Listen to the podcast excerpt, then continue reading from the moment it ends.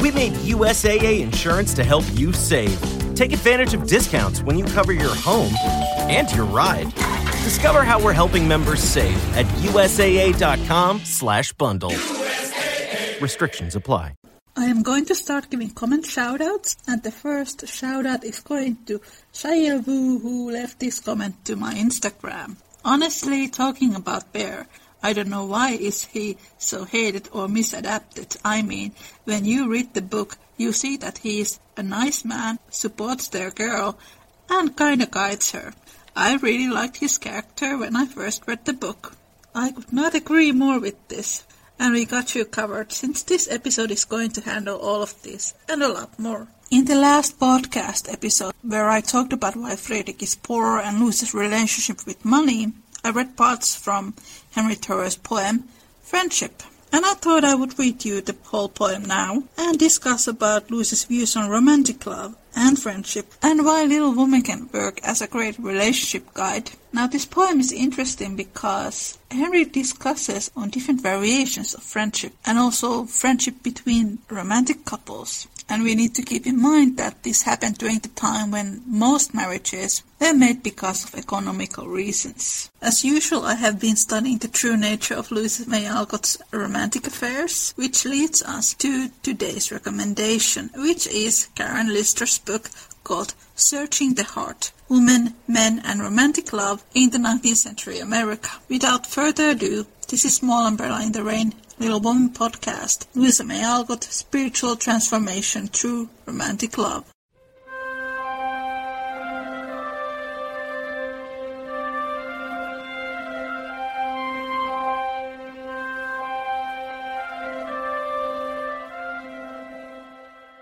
Henry David Thoreau, Friendship. I think a while of love, and while I think, love is to me a world, soul meat and sweetest drink and close connecting link between heaven and earth. I only know it is, not how or why, my greatest happiness, however hard I try, not if I were to die. Can I explain? I fain would ask my friend how it can be, but when the time arrives, then love is more lovely than anything to me, and so I'm dumb. For if the truth were known, love cannot speak, but only thinks and does, through surely out it will leak, without the help of the Greek, or any tongue. A man may love the truth and practice it. Beauty he may admire, and goodness not omit, as much as may be fit to reverence. But only when these three together meet, as they always incline, and make one soul the seat and favored retreat of loveliness. When under kindred shape, like loves and hates, and a kindred nature proclaim us to be mates, exposed to equal fates, eternally, and each may other help, and service do, drawing love's bands more tight, service he never shall rue, while one and one make two, and two are one. In such case only doth man fully prove, fully as man can do, what power there is in love, his inmost soul to move, resistlessly, Two sturdy oaks I mean, which side by side Withstands the winter storm, and spite of wind and tide Grow up the meadow's pride. For both are strong, above they barely touch, but undermined, Down to their deepest source, admiring you shall find, Their roots are intertwined, inseparably. Henry says that love is the thing that makes him most happiest, but he doesn't know why. Both Henry and Louisa were transcendentalists, and they believed that God was the ultimate expression of nature, so they had very pantheistic views on religion. But also because of this, they believed that love as a concept was something divine, a gift from God. Louisa was in love with Henry, he's the romantic lead in all of her novels. She believed in the reincarnation and that she and her loved one would reunite in another time and another place both Louis and Henry, they had reputation of being loners. And this is something that probably has been exhilarated because the primary sources tell that they were both quite social. Henry writes that there is no point of asking what love is, or what love means because it is overwhelming. And here's a quote from interestingliterature.com. Thoreau seems to be implying that just as the truth of love cannot be spoken, so the real strength of true friendship is not about being seen to be someone, to be someone's friend, or at least not always. Sometimes it is about those little unremembered acts of kindness and of love. This is exactly what happens in Little Woman. Let's take Amy and Laurie for example. Amy is planning to marry Fred Vaughn to save her family from poverty. Laurie reminds her that such an act is unfair arrangement for both Fred and Amy because Amy is not truly in love with him. Likewise, Amy is the one who helps Laurie to become a contributing member of society. Laurie was rich, he was born into wealth. He never had any desire to work. He represents himself as a composer, but he hasn't been very active composing either. Movie makers will tell you that this is just because Laurie's sulking over Jo, but in the book this behavior has been going on since Laurie moved to Concord at the age of 15. He had expectations that everyone will act and behave like he pleases. When he proposed to Jo, he was basically saying that he expected her to be his caretaker. Amy sees through this BS and she tells him things that he needs to hear. It is this mutual care that they have for one another that saves them from a lifelong of unhappiness. When Jo falls in love with Friedrich, she first pays attention to the way he is around other people and how he is always doing these random acts of kindness. I have heard some people saying that both Beth and Friedrich are written to be angelic characters. There's a part of Jo that really admires both Friedrich and Beth. She feels a great deal of empathy. With Friedrich, she manages to fulfill a dream that she had when she tells him that she would like to start a school and he encourages her. Beth feeds her pet bird too much and the bird dies. When Friedrich falls for Jo, he struggles to tell her how he feels because he is afraid of being rejected and that she would break his heart. These things don't make Frederick or Beth angelic, but deeply human. When Henry passed away, Waldo Emerson kept a speech about him at the funeral, and Louisa got very angry because Emerson was criticizing Henry. Henry and Waldo, they used to be best friends, and they had a fallout, which sometimes happens even between the best of friends. Later on, they tried to renew their friendship, but it never was the same. Louisa was incredibly upset when Henry passed away. She didn't want to hear bad words being said about him. Little Woman is a Bildungsroman, a coming-of-age story. In the traditional narrative of the Bildungsroman, story ends to a personal victory of the protagonist. They transcend spiritually and become a better person. This is what Alcott scholar Christine Doyle writes in Singing Mignon's song, German Literature and Culture in the March Trilogy. Louisa May Alcott was born at the perfect time and raised in the perfect place to absorb an astonishing expansion of German influence on New England's culture. It was not the case that German culture was completely unknown in America before the 19th century. In fact, catalogues of estates of early European Americans show that English-speaking settlers purchased and owned German books even in the 17th century. In certain circles, Goethe's novels like Faust were considered highly immoral. It is a story where a man makes a pact with the devil, and Louisa May Alcott actually wrote her own version of it called the modern Mephistopheles. Time started to change with the discovery of Germany the American academics began to consume more German writings. Carlyle's translation of Wilhelm Meister's Apprenticeship appeared in 1824. Carlyle began to publish essays on leading magazines, quote, helping to correct the misconceptions of Goethe and to teach the ethical value of his writings. Thanks to these influences, Goethe became a hero for the Transcendentalists. Louisa's father, he had a small but a selective library, and it included books like Goethe's biography and Wilhelm Meister's Apprenticeship. Louisa was not only influenced by her father's books, but the entire Transcendentalist community. When Louisa was 18, Emerson gifted her a copy of Wilhelm Meister's Apprenticeship in Little Woman when Jo is in New York. Friedrich gives a copy of Shakespeare, so Jo can enjoy it and study character. Quotes from Megan Arnett. This copy now in the Houghton Library at Harvard is well worn and marked with Alcott's marginal comments, showing the care and attention with which she read the novel. Fifteen-year-old Louise highlighted this quote from Goethe's Wilhelm Meister's Apprenticeship.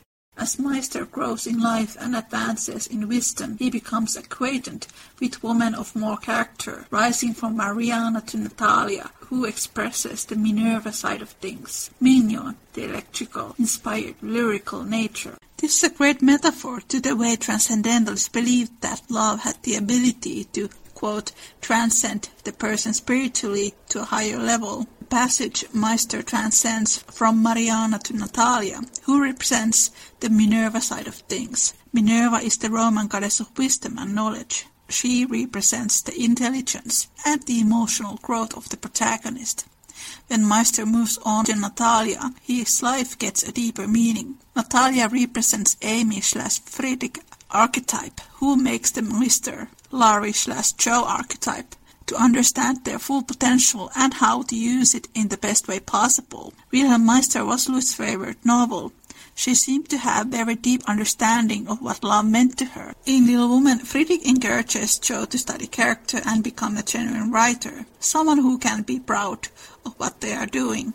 Amy does the same for Laurie. She encourages him to go to work and also patch up things with his grandfather. It is difficult to find an adaptation where Laurie does any work for Amy, and there is not a single film that would show how Jo personally condemns sensationalist writing. Connection to Mignon's song is a fascinating one. When Jo sees Friedrich for the first time, he is humming Kennst Land, which is a passage from Mignon's song. And when they reunite two years later, and he comes to meet Jo and her family, they perform Mignon's song together. When Louisa was in her early twenties, she wrote into her journals about her wishes to start a school or an orphanage and sharing that with Henry. Louisa loved kids she supported many orphan houses and sponsored kids who couldn't afford an education.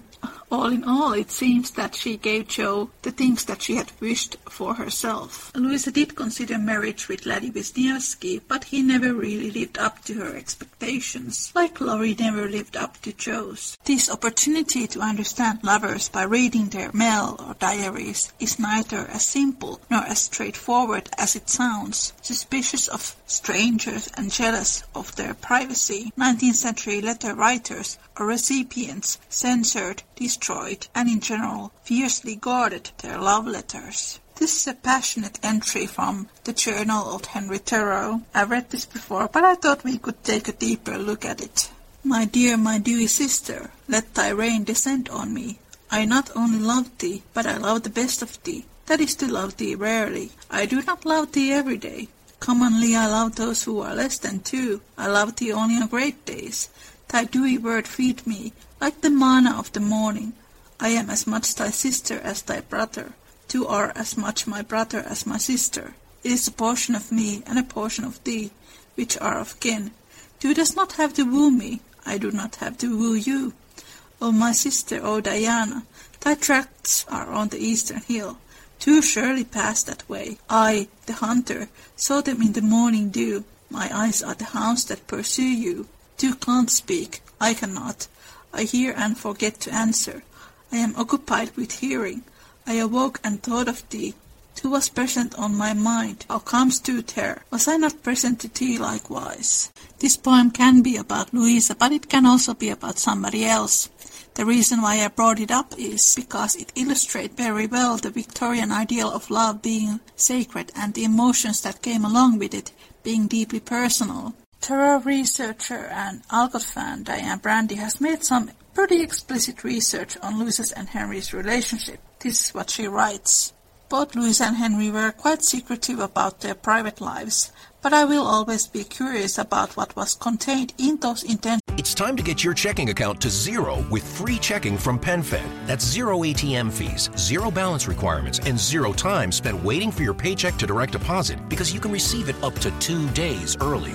Open your account with just $25 and see how big zero can be. Apply online today at PenFed.org slash free checking. Early direct deposit eligibility may vary between pay periods and timing of payer's funding. To receive any advertised product, you must become a member of PenFed, insured by NCUA. Taking charge of your future starts with taking the first steps. And saving up to $30 a month on Cox Internet with the Affordable Connectivity Program makes those steps easy to take. Whether they bring you to click upload on your first short film Or join now for an online book club. Applying is easy. See if you qualify at cox.com slash ACP. Non-transferable one per household application and eligibility decisions are made by the FCC. Deleted passages found in both journals. I did some research to refresh my knowledge of the goddess. Diana is presented as a complex, contradictory presence, which could describe both Louis and Henry. She was the protector of slaves. Both Thoreau and the Alcott families were involved in the Underground Railway. Diana was the goddess of woods, where they often took nature walks together. This part of seeing her tracts really made me suspicious. Louisa was known for the fact that she liked running, which was very unusual for a woman in those times. Then we have Henry comparing his loved one to a goddess who runs in the woods. In her journal, Louisa writes how much she admires him, and she even calls him as the perfect man. Here's another quote from Lystra. Romantic love was an intellectual and social force of premier significance in 19th century America. Still it was not an experience readily understood by Victorian lovers, not only did Victorians jealously secret their love from public scrutiny, but they also believed this love was essentially a mystery, at its essence beyond analysis. Such is the power of human belief that this ideology of love as an incomprehensible force meant that Victorians themselves often found the experience of love opaque. In Rose in Bloom, another Louisa May Alcott novel, there's a scene where Rose, the protagonist, returns from Europe and suddenly she is bombarded by suggestions from her family and relatives who is the wealthy man that she should marry. Rose becomes very frustrated by this and then in the moment of solitude she thinks to herself that she would like to marry for love and unravel the mysteries of love herself.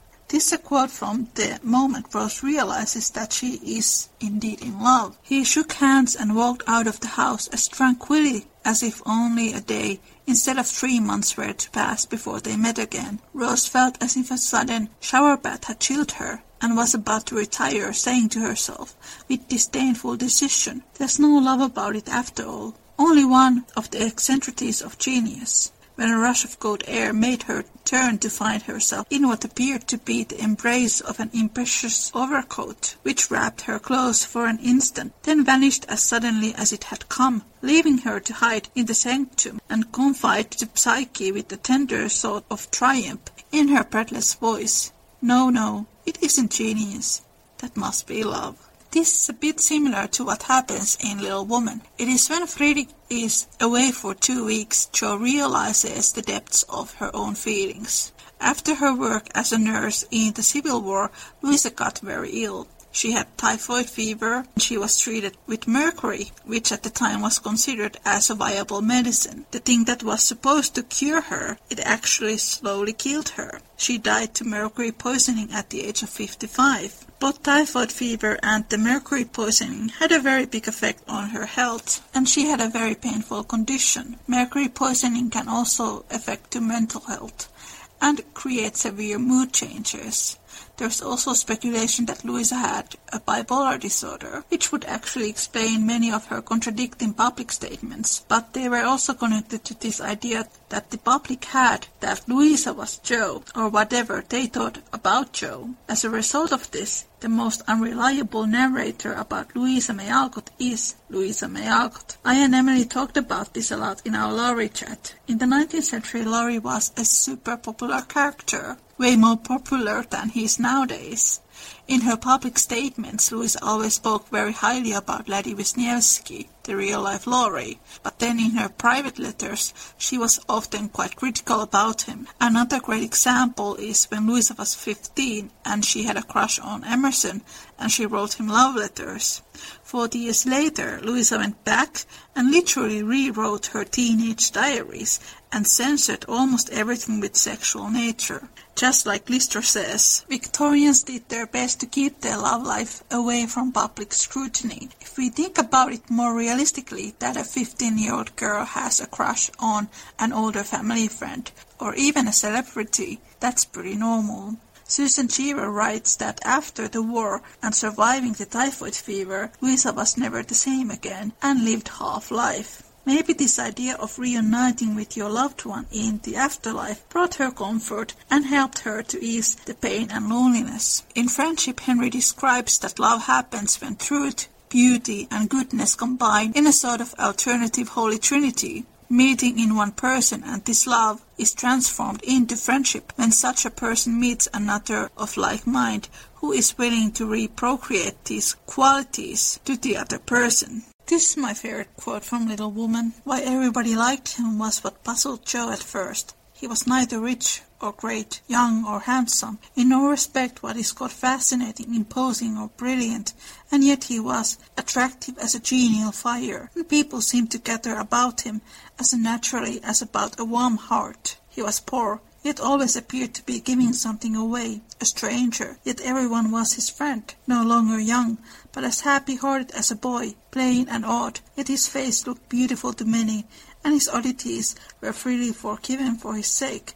Jo often watched him, trying to discover the charm, and at last decided that it was but benevolence which worked the miracle. If he had any sorrow, it sat with its head under its wing, and he turned only his sunny side to the world. There were lines upon his forehead, but time seemed to have touched him gently, remembering how kind he was to others. The pleasant curves about his mouth were the memorials of many friendly words and cheery laughs. His eyes were never cold or hard, and his big hands had a warm, strong grasp that was more expressive than words. Then there is a very long paragraph about what he wears and his eyes and, you know, Jo was so into him. Here's a quote from Rose in Bloom. Here is another quote from Rose Anne Mac's character is, once again, based on Henry Thoreau. Mac watched her thoughtfully for a minute, wondering how many more leaves must unfold before the golden heart of this human flower would lie open to the sun. He felt a curious desire to help in some way, and could think of none better than to offer her what he had found most helpful to himself. Picking up another book, he opened it at a place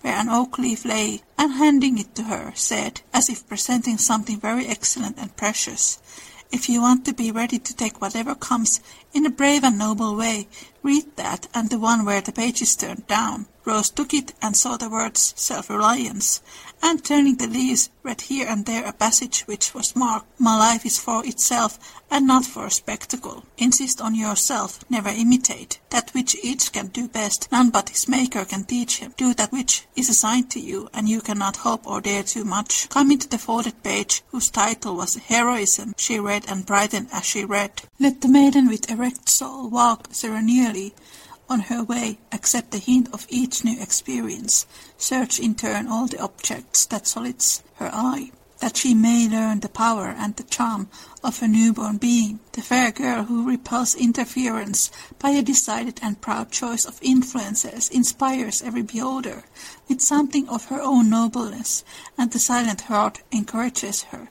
Friend, never strike sail to a fear, coming to port greatly or sail with God to the seas. You understand that, don't you? asked Mac, as she glanced up with the look of one who had found something suited to her taste and need. Yes, but I never dared to read these essays because I thought they were too wise for me. The wisest things are sometimes the simplest. I think everyone welcomes light and air, and cannot do without them, yet very few could explain them truly. I don't ask you to read or understand all of that. I don't myself, but I do recommend the two essays I've marked as well as Love and Friendship. Try them and let me know how they suit you. I'll leave you to the book. Thanks. I wanted something fine to read up here, and judged by what I see, I fancy this will suit. Rose and Mac are interesting couple because unlike couples in Little Woman, they both come from a higher social class, but they both possess the values that Louisa deemed important in a relationship like respect and self-reliancy.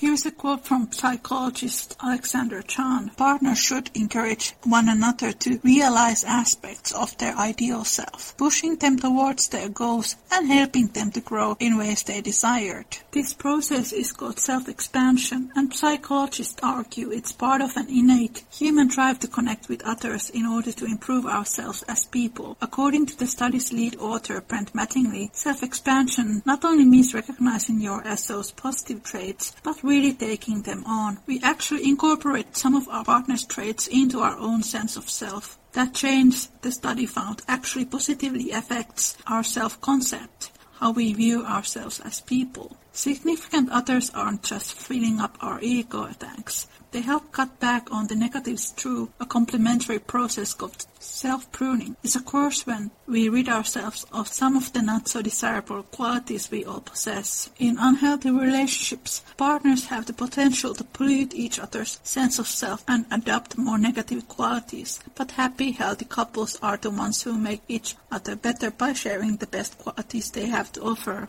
This self-polluting other's mind happens with Jo and Laurie when Laurie is catfishing Meg, and instead of sympathizing with her sister, Jo sympathizes with Laurie.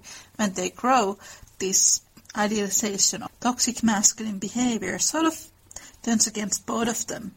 When Laurie begins to harass Jo and Jo loses her trip to Europe, when she considers herself better than her aunts who are offering the trip to her.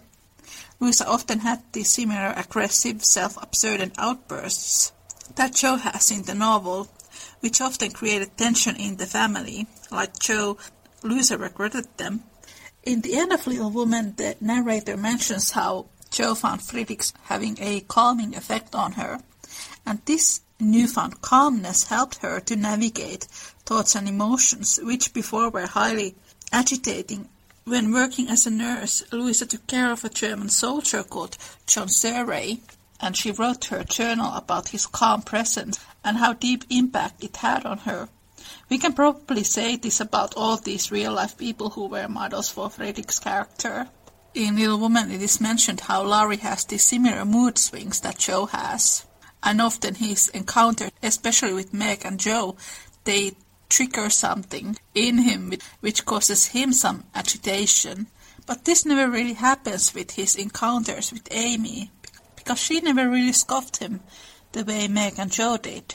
I will read you some passages from an article that was written by my friend Echezit. This one is called An Equal Relationship. Louisa May Alcott's deeply rooted connection with the Transcendentalist movement and its most prominent thinkers influences Jo March's relationship with Frederick Baer and how she describes him in the novel. Alcott's progressive father was consumed by an unorthodox passion to educate his daughters at a time when a woman's educational opportunities were limited. Her father lived near brilliant transcendentalist reformers of the day, such as Nathaniel Hawthorne. She received lessons from Henry David Thoreau and frequented Emerson's library to read great works of literature that, that sparked her interest in writing creative stories to support her family. Her early exposure to progressive ideas about the value of individualism had a significant effect on her writings, including the themes about family and ambition presented in Little Woman. Some speculate that Alcott may have based Friedrich Baer off the transcendentalist thinkers whose ideas so intimately spoke to her feminist perspective. For example, in the novel, Friedrich is described as a personable with an ability to attract people with his unique charm. Similarly, although Thoreau's historical image is that of a hermit, he actually entertained guests and visited friends and frequented the nearby town. In her journals, Alcott describes her admiration for Emerson's philosophy, calling him the man who has helped me most by his life, his books, his society. Furthermore, Emerson's kind presence, musical voice, and commanding style of speech during his philosophical lectures captivated audiences. His 1838 speech at the Divinity School in Cambridge was a passionate speech about self-reliance and religion.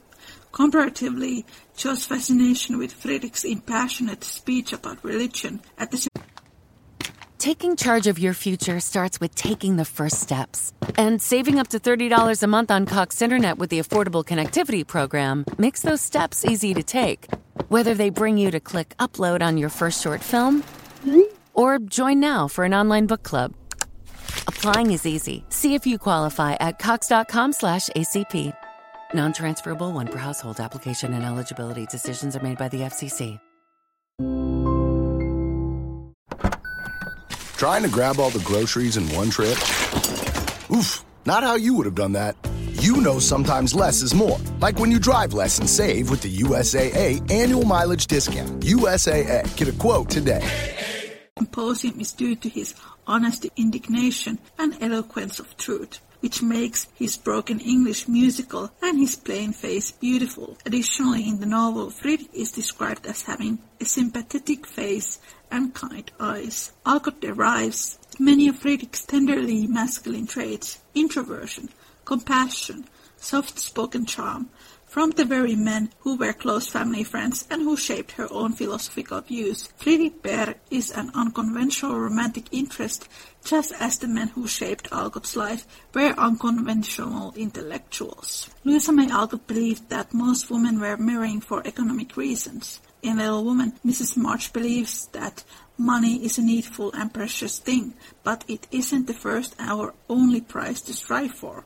She would rather see her daughters as poor men's wives, if they are happy and content, than queens on thrones without self-respect and peace. Alcott uses the theme as a backdrop to Jo's dynamic with wealthy socialite Laurie and penniless intellectual Friedrich. She emphasizes both characters' social statuses throughout the novel to highlight more important distinctions about their personalities and their distinctive interactions with Jo where Jo and Laurie's friendship represents a connection of two like-minded yet strong-willed young people trying to seek belonging in one another.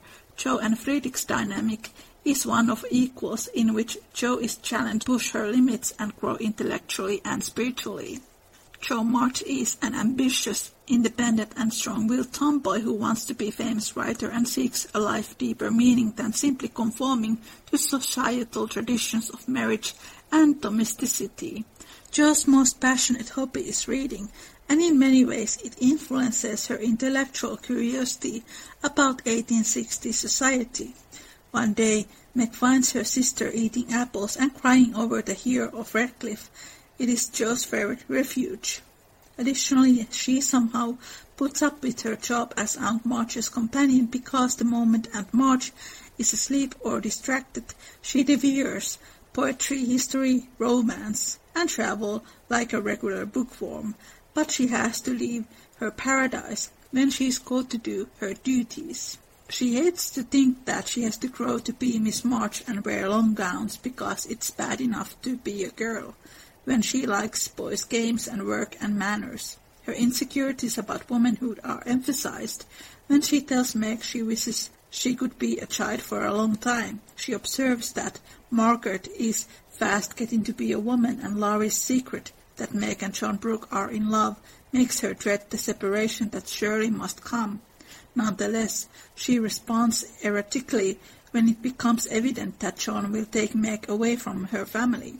She is incredibly rude to John when he visits Meg, but she's extremely ecstatic to see the regular old postman. Jo wishes that they would hurry and get married because she is uncomfortable with the idea that Meg is not like her old self and seems ever so far away from her. Jo knows how things will eventually turn out, so she wants to make a brief, sentimental separation for herself instead of drawn-out, painful one.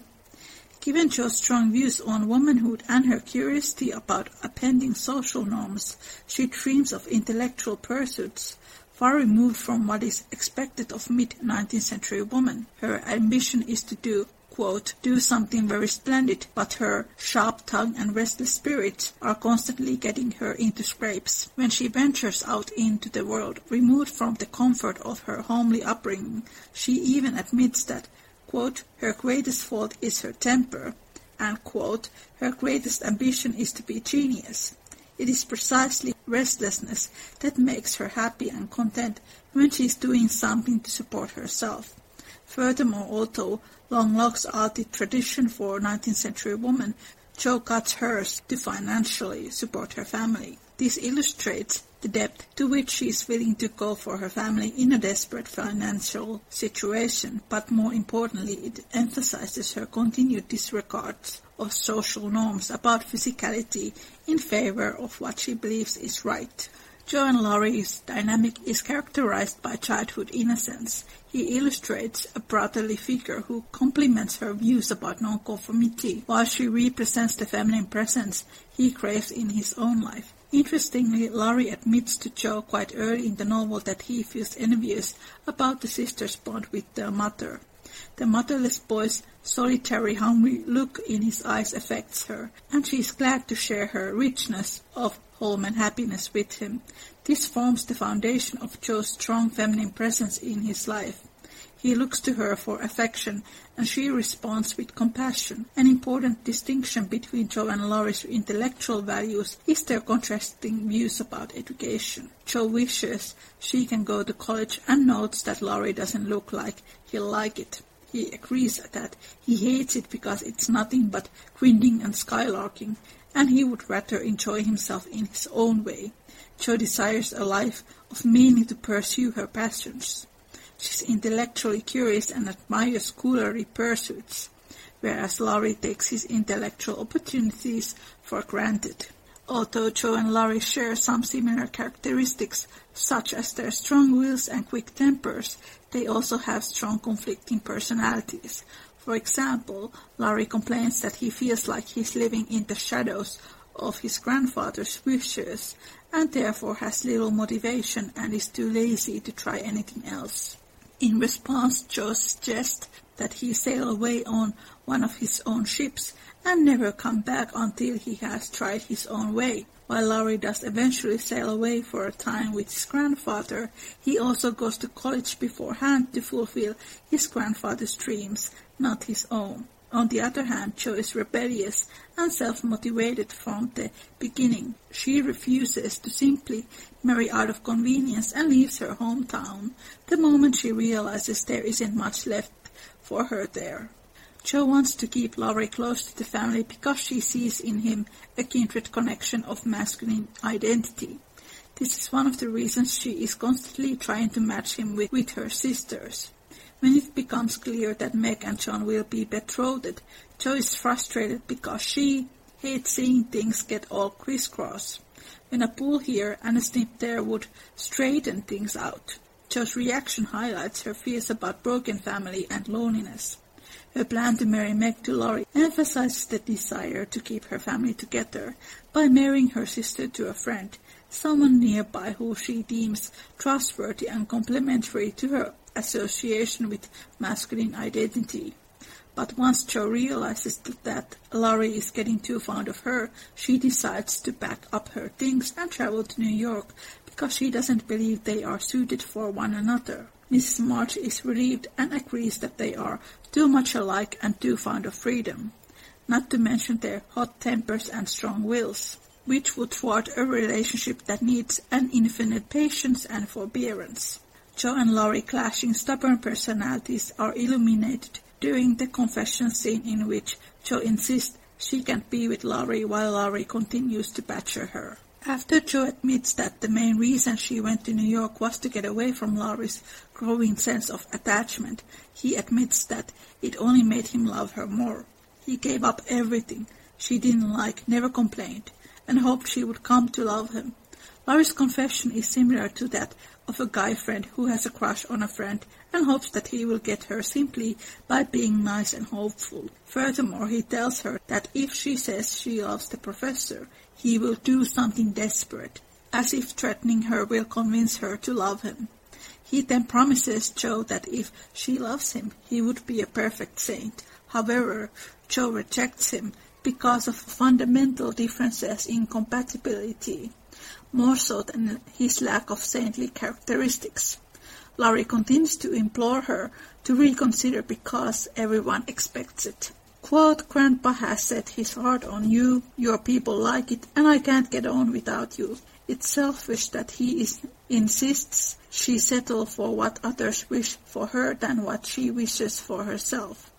If she followed his suggestion, it would negate her character as someone deeply rooted in individualism and appending societal expectations. Jo actually says as much in her response. It's selfish of you to keep teasing for what I can't give you. Laurie eventually travels to Europe, but not before sulking in his home while playing the piano tempestuously. Avoiding Jo, and staring at her from the window with a tragic face that haunts her dreams. Laurie's attraction to Jo is natural, but his behavior after the rejection is self-destructive. He continues to make Jo the sole reason for his happiness.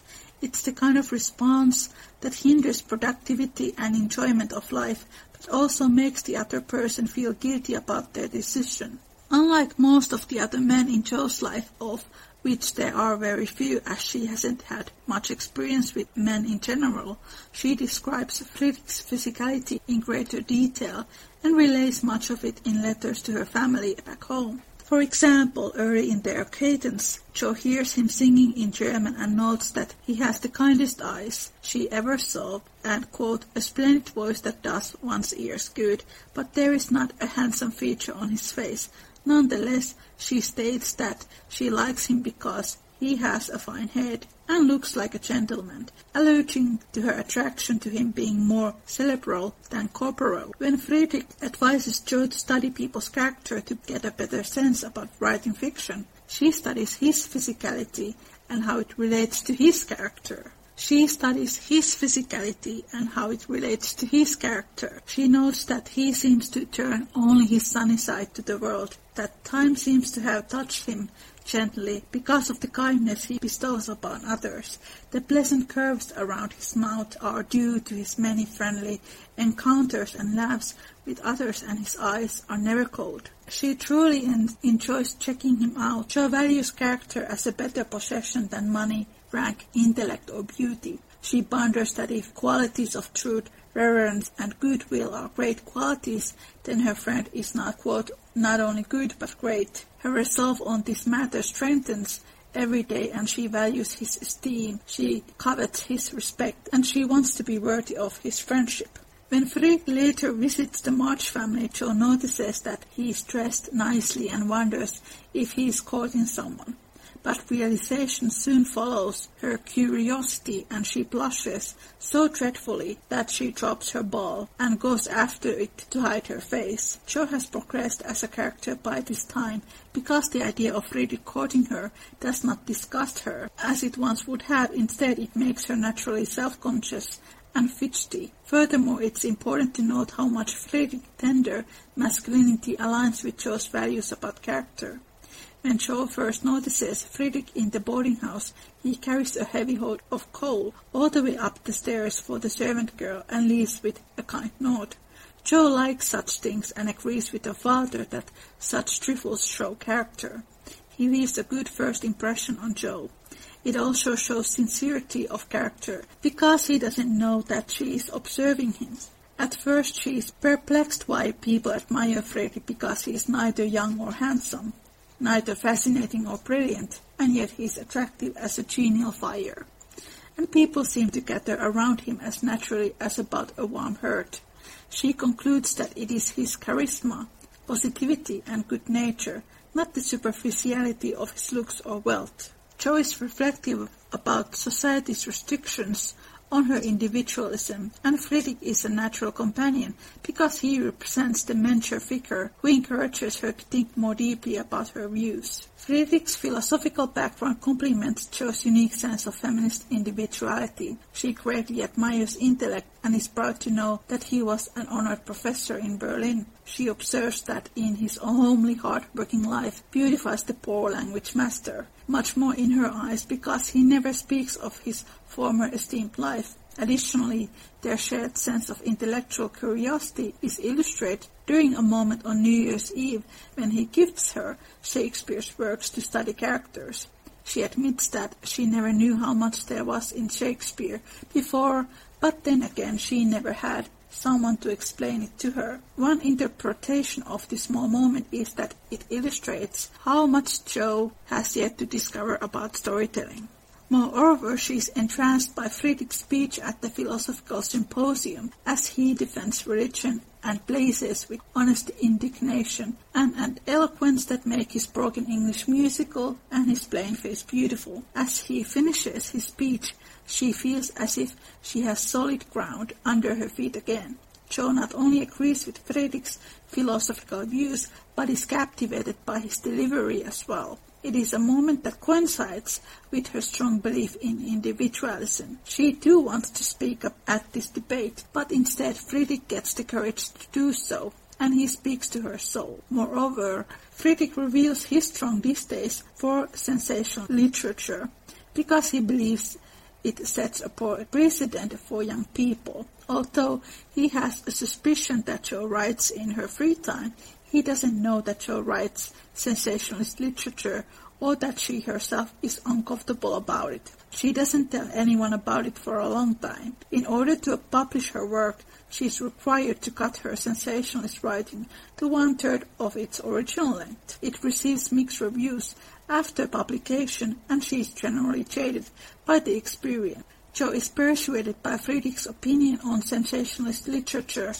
and decides to stop writing pieces for the newspaper in pursuit of more principled stories. Soon after she discovers that her passions lie with writing literature rooted in realism. There are some who would argue that Friedrich is patronizing here, but Jo also feels the same way and she discovers that she has more to offer the world than outlandish tales with no moral themes precisely through her interaction with him. Her efforts writing such stories are soulless and provide little personal meaning in her life, and Friedrich's strong opinions help her overcome her thankless endeavors. Friedrich's version of courting Jo is characterized by level-headed steadiness because he is unaware of her emotional and physical availability.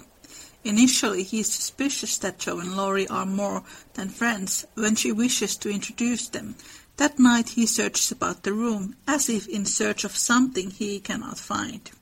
But he is still there to see her off at the train station the next morning.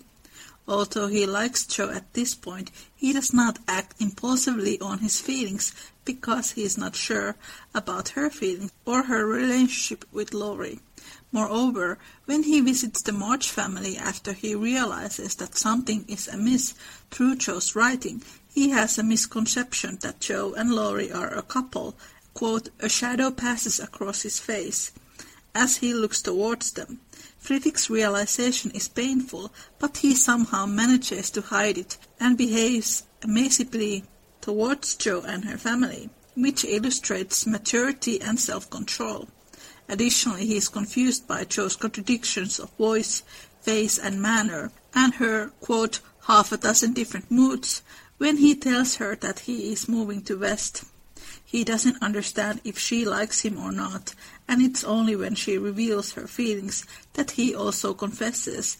He, quote, waited to be sure if she was something more than a friend. Jo confronts him about why he didn't propose sooner, so he tells her that he thought she was betrothed to her friend, but he also wanted to have enough money to offer her a comfortable living. Friedrich's courtship of Jo March is slow, steady, cautious, and level-headed. Due to his observant and compassionate nature, he is able to extrapolate Jo's aversion to romantic pursuits, and thus he approaches her mindfully with his own reservations. Jo's friendship and eventual romantic dynamic with Friedrich illustrates a relationship of equals in which she is able to fulfill her intellectual ambitions and overcome her fears about love and companionship. Their dynamic is set from their first interaction, in which unconventionally travels to New York alone as an unmarried woman. He then has a suspicion that she writes in her spare time and inspires her growth as a writer of passion instead of profit. Jo is captivated by the intellectual charm of such a man who delivers impassioned philosophical speeches at symposiums, who lives with integrity as a poor schooler in a foreign land, and has a unique charisma that attracts others to his presence. In return, Friedrich doesn't expect anything to become of, of their friendship, even when he thinks Jo and Laurie are not a couple, or when he is confused by her contradictory range of emotions after he tells her that he is leaving New England, and neither does he feel threatened by her unique sense of ambition at the time when men's ambitions are taken more seriously. He courts her like a patient and observant gentleman awaiting the final verdict about a woman's romantic feelings, as if he is afraid to impulsively ruin the dearest friendship. Friedrich Baer is no romantic, but neither is Jo. He is not one for passionate phrases about love, but Jo wouldn't be impressed by such a companion. He has little wealth, yet Jo has lived her whole life in poverty, so she is used to hard work. With the professor, Jo is able to live a life dedicated to her ambitions, where the social constructs of a marital life need not necessarily apply, while also conquering her fears about love, that it doesn't necessarily have to be about unequal dynamic where the woman succumbs to a meaningless life of a pure domesticity. Her dynamic with Fredrik is about being with someone who treats her as his intellectual equal, a kindred connection with someone outside of the loving but, but splintering family she was afraid to leave many years ago. In other words, it's hard to imagine a free-spirited woman like Jo who has lived her whole life in the seclusion of her hometown with the safety and security of her family, not being captivated by an intellectually forward-thinking mentor-type figure like Frederick Baer. It is fitting that a woman so radical for her day forms a companionship with a charming, progressive intellectual. Fredrik is Laurie's foil in both his life experiences and characteristics. Laurie is an extroverted, wealthy socialite who has the privilege of pursuing intellectual interests, but would rather spend his time pursuing other things. He is impulsive and persistent in his pursuit of Jo. On the other hand, Friedrich is the poor scholarly professor in a foreign country who is soft-spoken and charming. He spends his time pursuing intellectual hobbies like attending philosophical symposiums. Both characters represent different aspects of Jo's personality. Laurie represents her naivety. He embodies her past and her too comfortable homely life. In contrast, Fredrik represents Jo's growth into womanhood and a life away from the luxury of her comfortable home, where she undergoes a feminist awakening about the kind of writer she can be. Her time with Fredrik also represents the, the challenges she is forced to confront regarding her own perspectives about the world, and how she doesn't necessarily have to forego love to live a fulfilled life. She can have both her intellectual ambitions and a companion who understands her. Many have suggested that Laurie is a better companion for Jo. For example, some suggest that Jo and Laurie are good friends, have good chemistry, and know each other well. He wouldn't constrict Jo's ambitions, and therefore he would make a good life partner for her. While this is true, having a good chemistry doesn't necessarily translate to a successful romantic partnership. There are many people who have good chemistry within our lives, but that doesn't necessarily mean they would be great life companions, although they know each other well. Laurie doesn't completely internalize Jo's unromantic, stoic personality. He reveals this when he complains that she, quote, won't give anyone a chance, quote, doesn't show the soft side of her character. He is needy for attention and love, while Jo is more of an independent, free-spirited person who wouldn't be able to provide that kind of love for him. Furthermore, just because he wouldn't inhibit her ambitions doesn't mean that her ambitions wouldn't be thwarted by marrying him and fulfilling her marital duties in a wealthy society. Another perspective is that Jo would have been better off single because she is a strong, independent woman and Fredrik was simply showed in so Alcott could fulfill a romantic subplot. Now here I need to step away from this essay for a moment. If you have been following this podcast, this idea of a person transcending to a higher spiritual level through another person is a very common theme in Goethe's novels, and according to Louisa May Alcott, she was introduced to Goethe already as a child and listened to Goethe's stories while sitting on her father's knee. So it seems more and more likely that Louisa May Alcott planned the basis of their romantic relationship in Little Woman already as a child. Jo being single, it contradicts Jo's characterization in the novel. Jo is strong-willed, independent, and extremely ambitious, and while all these things are great reasons for her to have a fulfilled life without the construct of marriage tying her down, she is also extremely averse to love and marriage because she fears the loneliness that it brings. She's seen what these institutions do to her family, they break it apart and it can never be completely repaired again because all of the fragments, the married sisters, are in different places, their married homes. By the end of the novel, Jo's reality is one of loneliness and isolation. The inevitable happens. Moreover, Jo is in search of a belonging where she is able to be herself completely, but not feel the burden of societal normativity upon her shoulders. With Friedrich she gets the best of both worlds. She is able to pursue her intellectual passions as a writer because he is also passionate about philosophical ideas. They share similar worldviews about individualism, and she gets to have him as a friend, lover, and a companion. Regardless of whether or not one believes that Alcott succeeded in illustrating a believable romantic storyline, she did create a distinct character who complements the unconventional heroine in many of the subversive ways a unique dynamic like Jo and Friedrich could have been depicted. She addresses Jo's ambitions, her fears, her indifference to marrying for wealth or power, and her deep sense of intellectual curiosity. In other words, it's hard to imagine how such a radical character like Jo for the times that she represents, could have ended up with anyone other than an intellectual type, someone who could continuously challenge and inspire her, as Friedrich does with her sensational writing, which inspires her to find where her passion lies. By introducing Friedrich's character, Alcott wanted to make a bold statement and subvert social expectations about what a potential romantic interest could look like. Therefore, it's quite possible that she spent more time crafting his character. In fact, she seems to have thought about the character quite purposefully and thoughtfully. By making Friedrich Bär a counter-stereotypical character, one who subverts stereotypes about masculinity, she was very intentional in the kind of lessons she wanted to impart about social class, intellectualism, unconventional romances, and a relationship founded on equality. Jo's dynamic with him represents the subversion of societal norms. They are intellectual equals. With Friedrich she remains an ambitious, impassioned individual with greater clarity about how to focus her passion for writing. On the other hand, Laurie represents Jo's innocence and comfortable family life. They are two stubborn individuals who seek a belonging in each other.